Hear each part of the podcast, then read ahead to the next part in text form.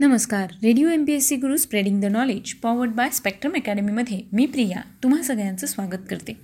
मित्रांनो व्यक्तिविशेष या सत्रात आपण सामाजिक कला क्रीडा विज्ञान तंत्रज्ञान साहित्य याचबरोबर चित्रकला खगोलशास्त्र अशा सगळ्याच क्षेत्रात ज्या व्यक्तींनी स्वतःचं असं कर्तृत्व निर्माण केलं आहे आणि स्वतःचं नाव इतिहासात सुवर्ण अक्षरांनी कोरलेलं आहे अशा व्यक्तींची माहिती आपण व्यक्तिविशेष या सत्रात करून घेत असतो. त्यांच्या जन्मदिवसानिमित्त किंवा त्यांच्या स्मृतिदिनानिमित्त त्यांचा जीवन परिचय आपण जाणून घेत असतो. आज आपण प्रसिद्ध खगोलशास्त्रज्ञ निकोलस कोपर्निकस यांच्याविषयीची माहिती घेणार आहोत. निकोलस कोपर्निकस हे ज्योतिषशास्त्रज्ञ गणिती धर्मोपदेशक आणि वैद्य होते. पृथ्वी गोल असून स्वतःभोवती फिरत असते व सर्व ग्रह पृथ्वीभोवती न फिरता स्थिर अशा सूर्याभोवती फिरत असतात. ही कल्पना त्यांनी रूढ केली. त्यामुळे गॅलिलिओ यांनी दुर्बीन आणि केपलर यांचे गतीविषयीचे नियम व न्यूटन यांचे गुरुत्वाकर्षणाचे नियम यांना चालना मिळाली. म्हणून ते आधुनिक ज्योतिषशास्त्राचे एक संस्थापक मानले जातात.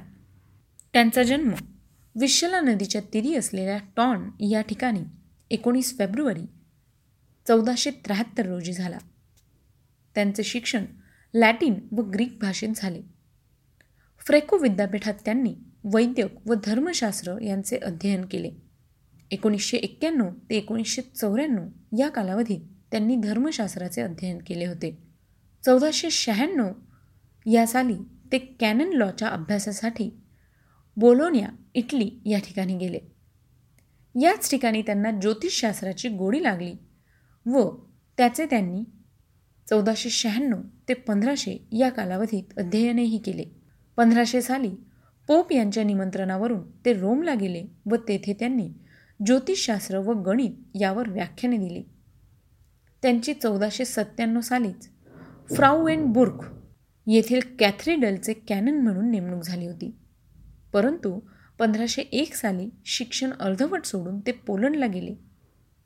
परंतु ते लगेचच इटलीतील पॅड्युआ या ठिकाणी गेले व तेथे त्यांनी वैद्यक व तत्त्वज्ञान यांचे पंधराशे एक ते पंधराशे तीन साली अध्ययन केले. पंधराशे तीन साली त्यांनी फेरारा येथे कॅनन लॉ या विषयातील डॉक्टरेटची पदवी संपादन केली. पंधराशे पाच साली ते हायलंडबर्ग या ठिकाणी गेले.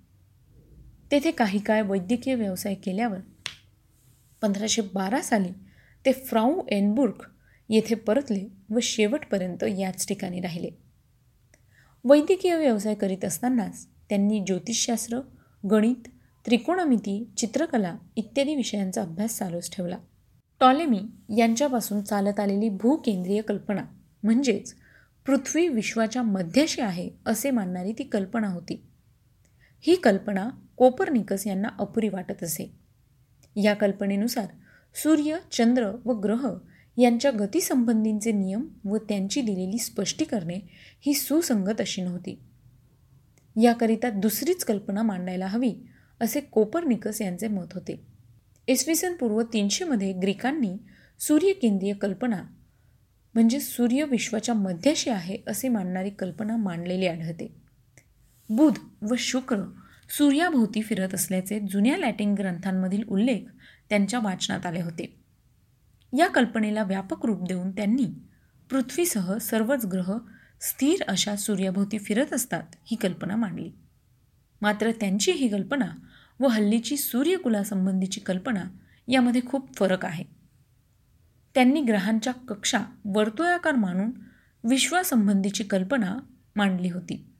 त्यानुसार सूर्य हा मध्य असलेल्या निरनिराया एक केंद्रीय वर्तुळात स्वस्थ गोल फिरत असतात. चंद्रासह पृथ्वी अशा एका वर्तुळास फिरत असते व तिला स्वतःभोवती फिरण्यास चोवीस तास व सूर्याभोवती फिरण्यास एक वर्ष लागते. त्यामुळे ऋतू व संपात चलन यांची संगती लावता येते. सर्वात बाहेरच्या वर्तुळात नक्षत्रे असून ती एका दिवसात सूर्याभोवती फेरी मारतात असेही त्यांचे मत होते. वेधांवरून येणाऱ्या ग्रहांची विकेंद्रता आणि गतीमधील असमानता या बाबींचे स्पष्टीकरण करण्यासाठी मात्र त्यांनी पूर्वीच्या परंपरेनुसार अधिवृत्तांचाच म्हणजेच एका वर्तुळाचा मध्य दुसऱ्या वर्तुळावरून फिरत असताना पहिल्या वर्तुळावर फिरणाऱ्या बिंदूच्या मार्गाचाच म्हणजेच अधिवृत्तचा अवलंब केला. कारण त्यांची निरीक्षणे साधने अगदी प्राथमिक स्वरूपाची असावी. वरील कल्पना त्यांना पंधराशे सातच्या सुमारास सुचली असावी. पंधराशे दहा साली एका लेखाद्वारे त्यांनी ती मांडली होती. परंतु तिची सत्यता पडताळून पाहण्यासाठी त्यांनी वेध घेतले. त्यामुळे ती ग्रंथ स्वरूपात लिहून काढण्यास विलंब झाला. पंधराशे तीस सालीच त्यांच्या पुस्तकाचे हस्तलिखित तयार होते. परंतु धार्मिक व राजकीय कारणांमुळे प्रकाशनास उशीर होत गेला. पंधराशे चाळीस साली त्यांचे अनुयायी व एकमेव शिष्य रेटिकुस यांनी या कल्पनेचा गोषवारा प्रसिद्ध केला. त्यांचा मूळ ग्रंथ मात्र पंधराशे त्रेचाळीस साली ते मृत्यूशय्येवर असताना प्रसिद्ध झाला. तो न्यूरेनबर्ग मुद्रणालयामध्ये छापला होता व पोप यांना अर्पण करण्यात आला. परंतु दरम्यानच्या काळात ही कल्पना पत्रकांच्या व व्याख्यानांच्याद्वारे प्रस्तुत करण्यात आली होती. त्यांच्या या पुस्तकाचे द रिव्होल्युशन ऑर्बियम कोलेस्टियम हे त्यांचे नाव त्यांच्या पश्चात ठेवण्यात आले होते. शिवाय या पुस्तकाची प्रस्तावना आंद्रेआस ओझेअंडर यांनी लिहून त्या पुस्तकातील विचार पूर्णत काल्पनिक असल्याचे स्वतःच लिहून टाकले. यानंतर या संदर्भात वाद निर्माण झाला. हे पुस्तक अठराशे पस्तीस सालापर्यंत रोमन कॅथलिकांना वाचण्यास बंदी करण्यात आलेल्या पुस्तकांच्या सूचीत समाविष्ट होत असे. या पुस्तकाचे सहा खंड असून त्यांच्यात पुढील माहिती आहे. खंड एकमध्ये पृथ्वी गोल असून ती फिरत असते आणि ताऱ्यांची यादी व त्रिकोणामितीवरील भाष्य. खंड दोनमध्ये क्रांतीवृत्तासंबंधीचे विवरणखंड खंड. तीनमध्ये अक्षांदोलन सूर्याची भासमान गती आणि त्याबद्दलचे विवेचन खंड. खंड चारमध्ये चंद्र आणि खंड आणि खंड पाच व सहामध्ये ग्रहांसंबंधीची माहिती थ्री कोपर्निकन ट्रिटायझेस हे या पुस्तकाचे इंग्रजी भाषांतर रोझे यांनी एकोणीसशे एकोणसाठ साली प्रसिद्ध केले. सूर्यकेंद्रीय कल्पना लवकरच मान्य झाली. नंतर तिच्यात सुधारणा होत गेल्या. केपलर यांनी ग्रहांच्या कक्षा विवृत्ताकार म्हणजेच लंबवर्तुळाकार असल्याचं दाखवून दिल्याने स्पष्टीकरणाकरता अधिवृत्तांची गरज राहिली नाही. नंतर आधुनिक साधनांनी सूक्ष्म वेध घेणे शक्य झाल्याने एकोणीसाव्या शतकाच्या मध्यास सूर्य पृथ्वीभोवती न फिरता पृथ्वी सूर्याभोवती फिरत असते ही कल्पना प्रयोगांनी सिद्ध झाली. वरील पुस्तकांशिवाय कोपर्निकस यांनी अनेक पुस्तके लिहिली.